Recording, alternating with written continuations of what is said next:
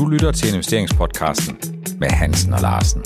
Stedet, hvor de private investorer uge efter uge bliver opdateret på investeringstendenser i øjenhøjde.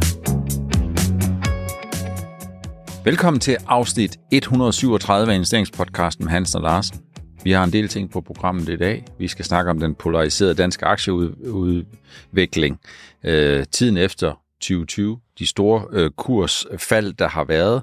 Vi skal snakke om, olien er dyr eller billig, og hvor naturgasprisen er på vej hen. Men inden vi kommer derhen, Helge, så er der kommet noget ind for højre. Og øh, det er jo, at man i Norge, der har man foreslået, at man skal lægge en ekstra skat, eller en stigende skat, eller en højere skat på udvalgte sektorer. Det kan være på energisektoren, men det er jo også noget af det, der rammer laksesektoren.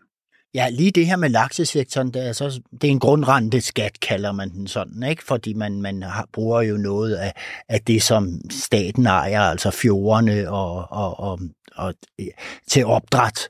Og det har jeg hørt på i 20 år øh, øh, øh, efterhånden, øh, at man har tænkt over i Norge, hvordan kan man beskatte det her. Og øh, der er stillet mange forslag løbende, øh, men der er ikke rigtig noget, der er blevet vedtaget. Og vi siger, den, der kommer nu, den er jo ekstremt stor, fordi den kommer på baggrund af, at man har haft en enorm indtjening i opdrætssektoren her i det sidste års tid. Og øh, det har der nogle politikere, der har fået smag for, at øh, der kan vi måske gå ind og, og så hæve skatterne ganske gevaldigt. Fuldstændig som man snakker om i, i Danmark med Mærsk. Nu har Mærsk tjent 2 gange 200 milliarder, eller hvor meget det bliver til.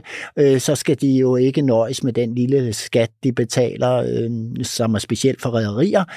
Ja, tonageskat. Så nu skal man sætte den op. Og så har man altså foreslået en grundrenteskat på 40 procent for, for opdrætterne.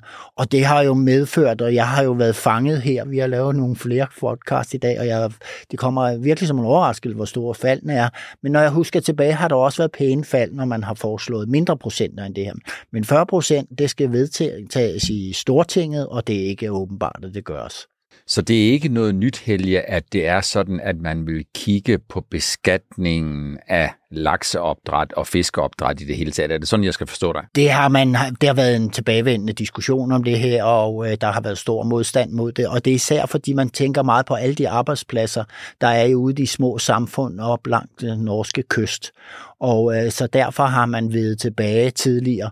Og jeg vil garantere for, at hvis ikke man har haft de store overskud de senere år, øh, jamen så, havde, så har man ikke ønsket at komme med sådan en stor 40 procent, det er helt horribelt altså. Hvis vi kigger på kursudviklingen i dag, Helge, så er der altså nogen, der får nogle ordentlige klaps. Øh, vi kan se, at Movi, som er den største, falder sådan øh, i underkanten af 20 procent her i det øjeblik, hvor vi øh, optager. Øh, og så er der nogle andre, der falder lidt mindre. Bakkerfrost falder jo ikke så meget, fordi Bakkerfrost er færøsk. Er det en overreaktion, Helge, når vi ser, øh, at øh, nogle af de her aktier faktisk bliver sendt tilbage til tiden omkring covid-19-nedlukning, eller endda en lille smule tidligere? Uh, ja, altså det kommer som en stor overraskelse for, for stort set alle, også investorer i det her. ikke. Og uh, det, jeg betragter det som en overreaktion. Altså, det man også skal tænke på, at både Salmer og, og især Movi, de har jo masser af produktion andre steder end i Norge, men Norge er selvfølgelig dominerende i, øh, med de her norske selskaber. Ikke?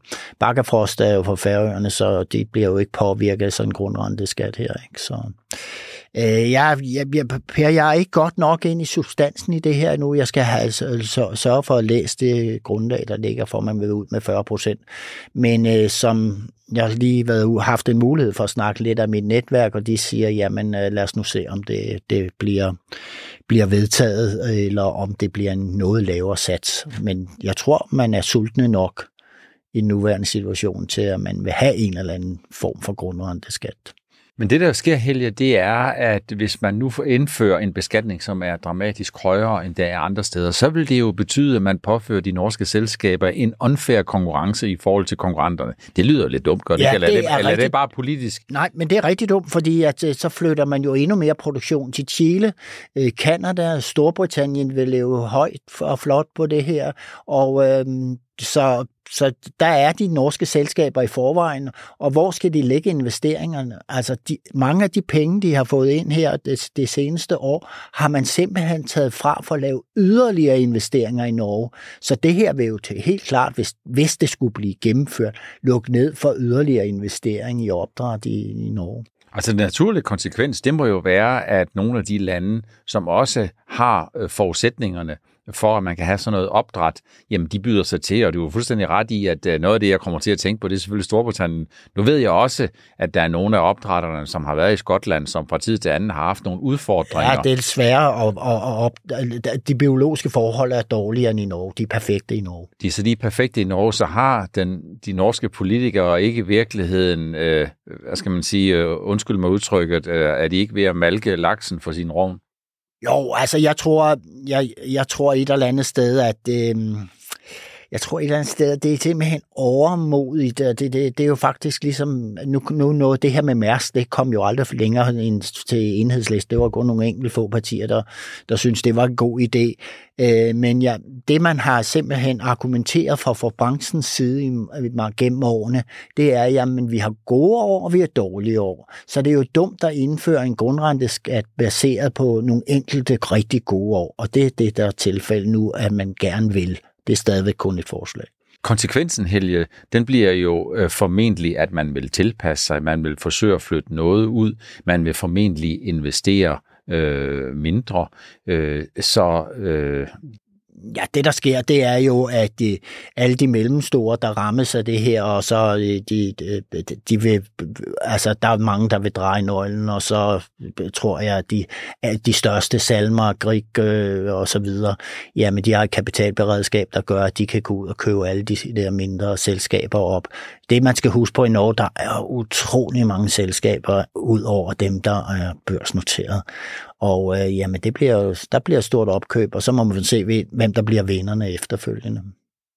Så det lyder som om, at det her det starter en politisk diskussion, hvor den økonomiske del af det ikke nødvendigvis er noget, som man sådan bare lige kan sætte to streger under, og hvad det kommer til at betyde. Men det betyder i hvert fald, at en lang række af de her øh, norske laksaktier, de bliver altså sendt, øh, de er halveret fra toppen øh, og de bliver sendt retur tidligere end øh, covid-19-nedlukningen, og det er jo småt med de afkast, man nu har fået over en længere ja, periode. det må jeg sige, at det, det, dels, så, det, det er jo også noget, når, hvis jeg får tid til lige om en time tid at kigge på min, min, min portefølje, det, det, det, kan man, det kan man godt mærke trods alt.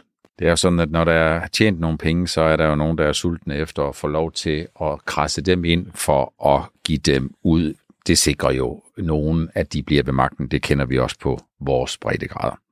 Hvis det er sådan, at du har lyst til at vide en lille smule mere om at investere i Norge, hvad det vil sige, jamen, så kan vi jo henvise Helge til afsnit 127, tror jeg det var, det første af tre sommerspecials.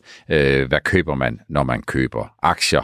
i Norge. Det handler jo sådan set ikke kun om laks- og fiskeopdræt, det handler også om energi, Equinor og en lang række andre ting. Jeg har i den her uge, der har jeg skrevet lidt om, hvordan udviklingen har været i de danske aktier siden øh, bunden i marts 2020, det var den 17. marts, det var på din fødselsdag, øh, og nogle af konklusionerne er måske lidt overraskende, nemlig at de danske aktier siden bunden i marts 2020 med udgangspunkt i data fra sidste uge, før kurserne faldt yderligere, ja, der var de danske indeks, det var steget 50 procent. Vi har fået store afkast i AP Møller Mærsk, i Genmap, Jyske Bank, Novo Nordisk. Vi havde en lang række selskaber, som faktisk var fordoblet. Det var ikke kun nogle få. Og det viser vel, Helge, øh, både øh, noget om, at der har været en ret markant stigning siden 2020, men også at aktiekrateret, altså den nedtur, vi havde i 2020, den var meget, meget markant. Ja, det må man sige, det var den. Jeg, så, jeg har ikke ret meget til at tilføje det, du siger, men der, man kan se nu på de her indeks, man kan også se det i USA. Ikke? Heldigvis er der nogle vinder, som, som ligesom holder hånden under. Altså hvis man plukker dem ud, puha, så ser det slemt ud. Ikke? Man kan sige, at det er måske lidt overraskende, hvis man dykker ned i nogle af tallene, at det er jo, at øh, Vestas faktisk har givet tæt på et markedsafkast. Et markedsafkast, som svarer til 50 procent i forhold til bunden på indeksniveau, også med Vestas. Og det fortæller vel meget godt eller meget dårligt, om den øh, enorme øh, udvikling, som Vestas var på i 2020 da fornemmelsen for den grønne omstilling for alvor tog fart. Vi var alle sammen bænket derhjemme. Vi købte brødrester og fladskærme på internettet.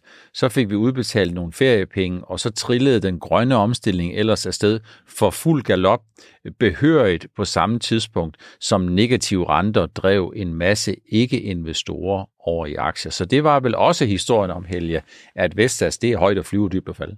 Ja, det er det. Og så kan man sige lige med Vestas, altså den har givet en markedsafkast, har, formulerer du det sådan, ikke, i det du din skriv der, ikke? Men øh, det vi skal tænke på, hvis du vi går ind og kigger på nøgletallene, og vi tænker på, du har selv øh, kigget på, hvad, hvilken overskud har Vestas præsteret, sådan 2016-17 og så frem til nu.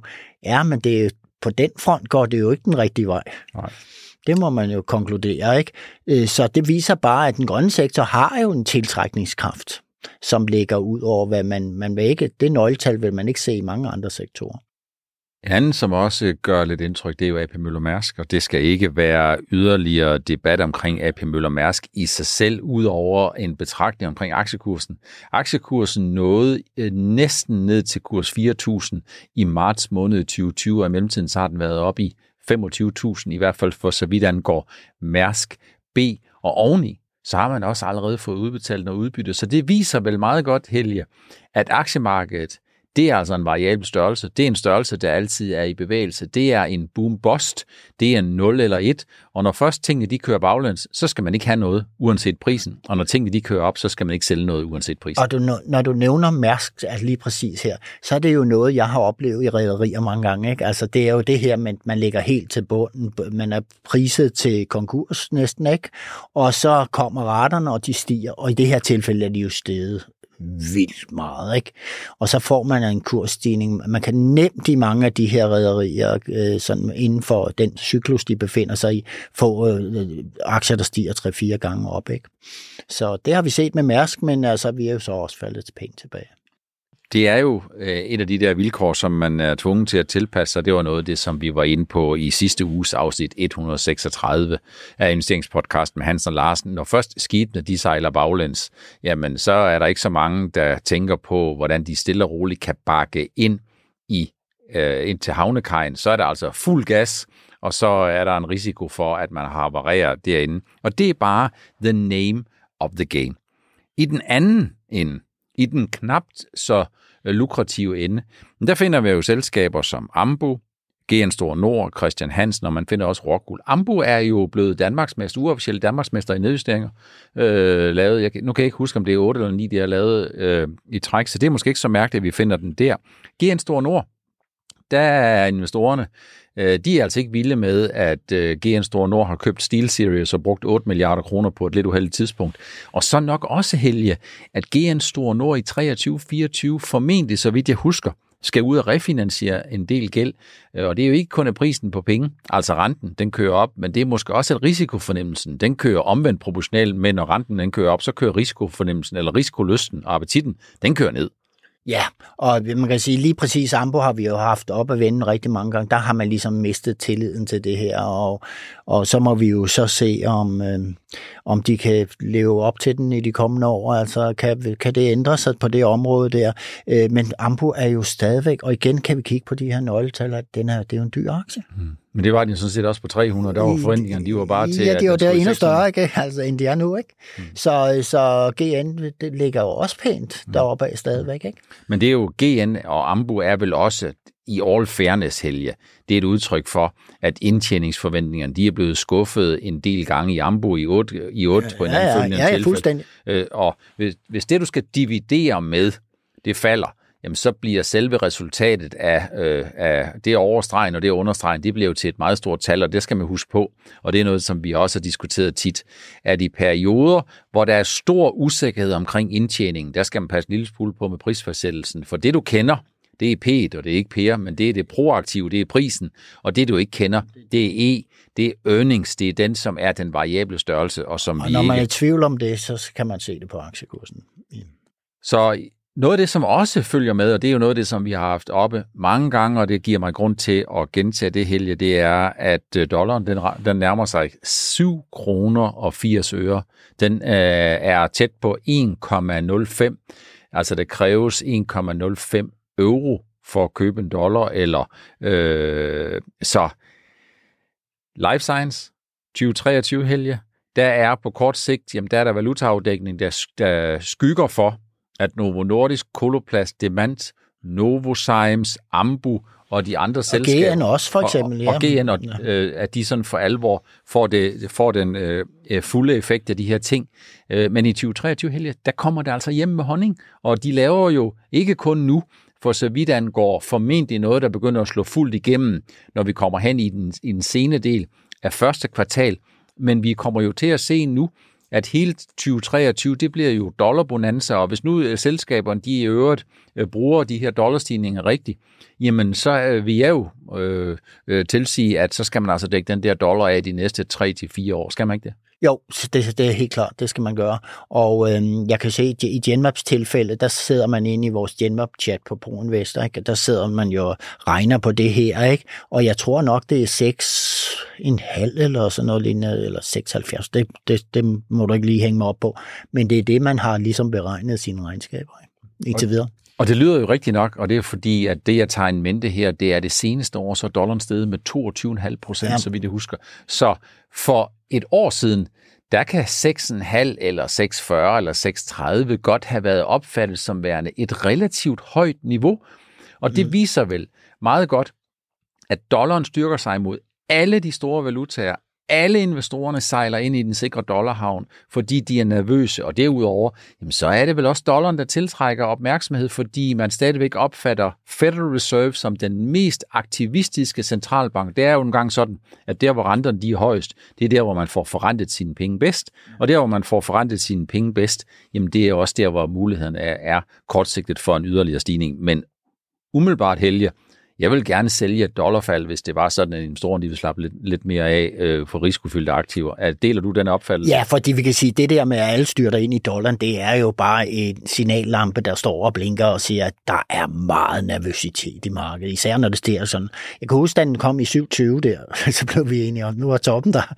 Øh, det har, det har vist sig, det, det, det var den ikke. Vi kunne endda godt give leeway, kan jeg huske, til 7,33, men så troede vi ikke på, at der skete ret meget Nej, mere. ja, det er rigtigt, og ja. hvis den kom op og ramte ja. pariteten, så ville det kun blive øh, forbigående og kortsigt. Der må man bare sige, der er vi jo blevet 5% klogere i hvert fald øh, siden dengang. Og det øh, understreger jo, at det er ikke prisen, der dirigerer hverken når vi kigger på dollaren, øh, eller når vi kigger på aktierne. På kort sigt, der er det lysten til at være inde, eller frygten for, at man er med i markedet.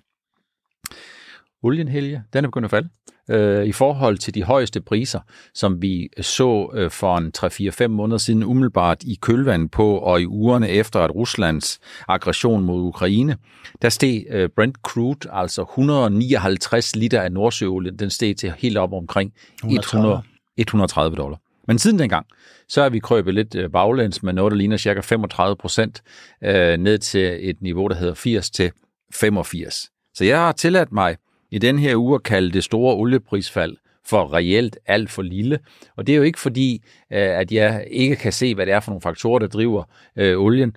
Men hvis ikke vi har haft Rusland og Ukraine, og hvis vi ikke vi har haft det her stramme udbud, det vil sige relativt dårlige muligheder for at få noget mere olie op, så ville vi have haft en oliepris, som ville ligge meget lavere end den, vi øh, ligger i dag, med udsigt til recession. Er du ikke enig i det? Jo, det vil jeg så sige, når du nu trækker alle de her ting ud, fordi at der er altså nogle ting, der gør, altså det, der sker i den her periode, det er øh, fra, da vi har nået toppen, så er det så øh, krigen og alt det der, man er bekymret for, hvordan, øh, hvad, hvad, hvad nu, og Rusland, og så bliver man lidt klogere sådan hen ad vejen, øh, men man bliver også klogere på, at ja, der kommer nok en recession, og så begynder man ind, så begynder de her efterspørgselsforventninger, dem må man sige, at jamen det, vi får nok mindre efterspørgsel, og så begynder der jo at komme pres på olieprisen ned efter, for, fordi selvom man har et fast udbytte, udbud, jamen så vil efterspørgselen falde. Og det primært er det der fornemmelsen af de her olietrader der,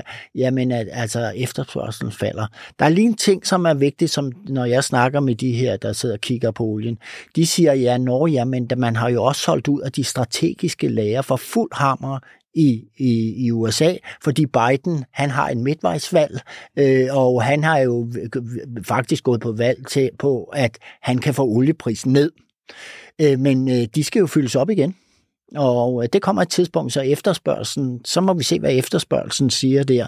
Jeg tror, det er prisen på olie, det umiddelbart ser det ud til, at øh, det, de her 80-85, hvis, hvis øhm, øh, Saudi-Arabien øh, accepterer det, øh, så tror jeg, det er måske det fikspunkt, de vil prøve at holde det på. Og så øh, er der det ved det, at øh, i takt med, at øh, russerne opfører sig øh, bliver, altså det udvikler sig derover, så er der rent faktisk deres eksport, det målbare det af olien, den er jo faldet til stadighed her de seneste måneder. Ikke? Man, vil, man vil prøve på alt muligt, også fra EU's side, at begrænse at, at, at det her med, at der på nogen måde kommer russisk olie til Europa.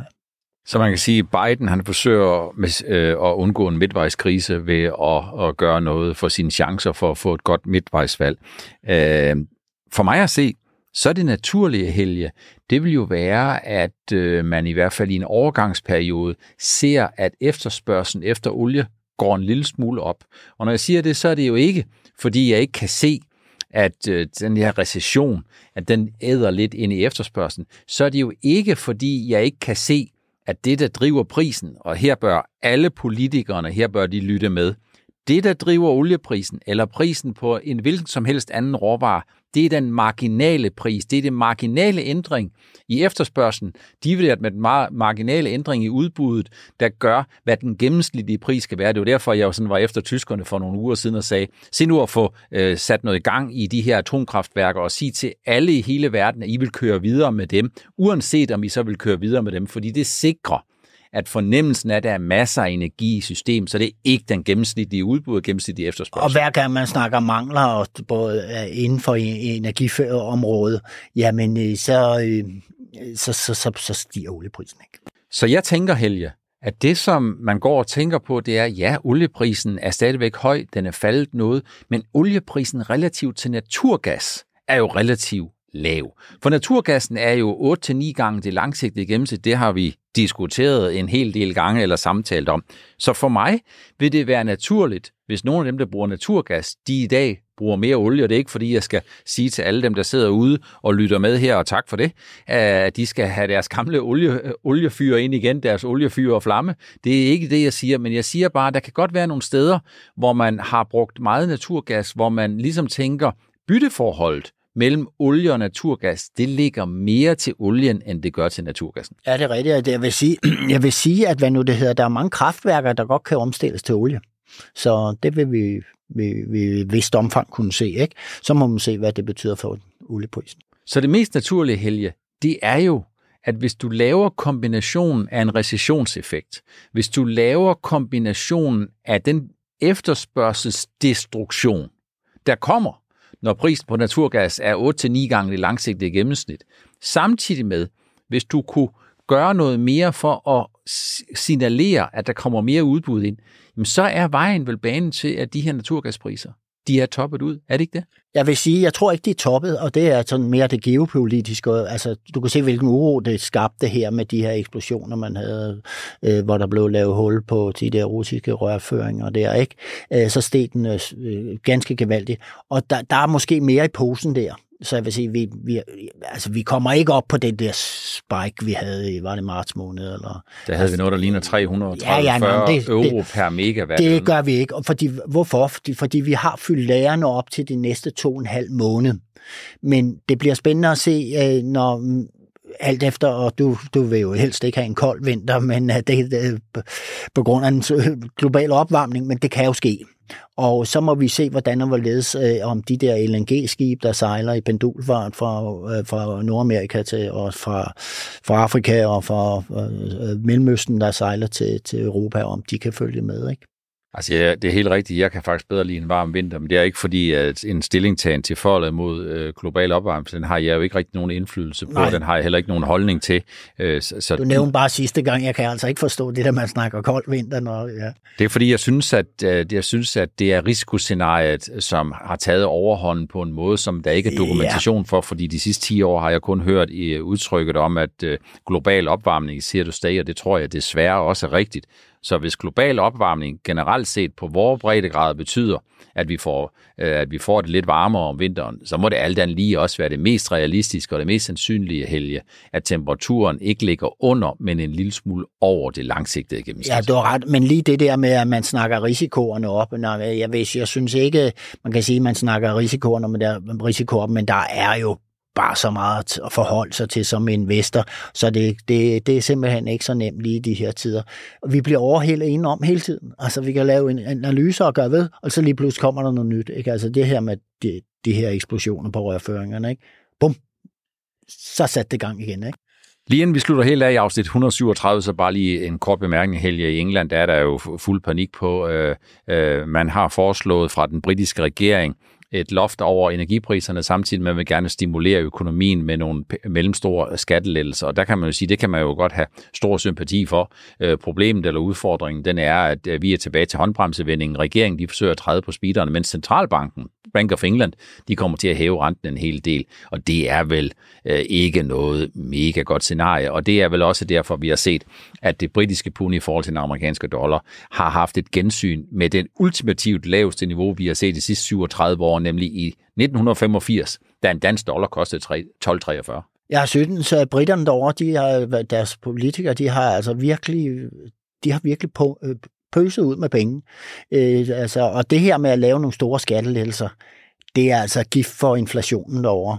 Øh, det vil, puha, ja, øh, det, jeg har ikke ord for det, og det, jeg vil sige, det, det er jo blevet fordømt fra alle, øh, alle sider, øh, at, at, de, at de ikke prøver lige at træde lidt på bremsen i stedet for. Jeg vil sige, øh, og lad det så være udgangsrepliket, good luck, det minder mig mere om Monty Python og Life of Brian, end det egentlig ligner om økonomisk troværdig øh, politik, som investorerne har tillid til. Det var det, vi havde valgt at tage med i afsnit 137 af investeringspodcasten med Hansen og Larsen, hvor en markant skatteforholdelse i Norge ikke kun stjæler en del af markedsværdierne i de norske lakseaktier, men hvor det også tager en betydelig del af indholdet i afsnittet. Tak fordi I fulgte med. Vi håber, at I også har lyst til at være med i næste uges afsnit 138 med investeringspodcasten med Hans og Larsen.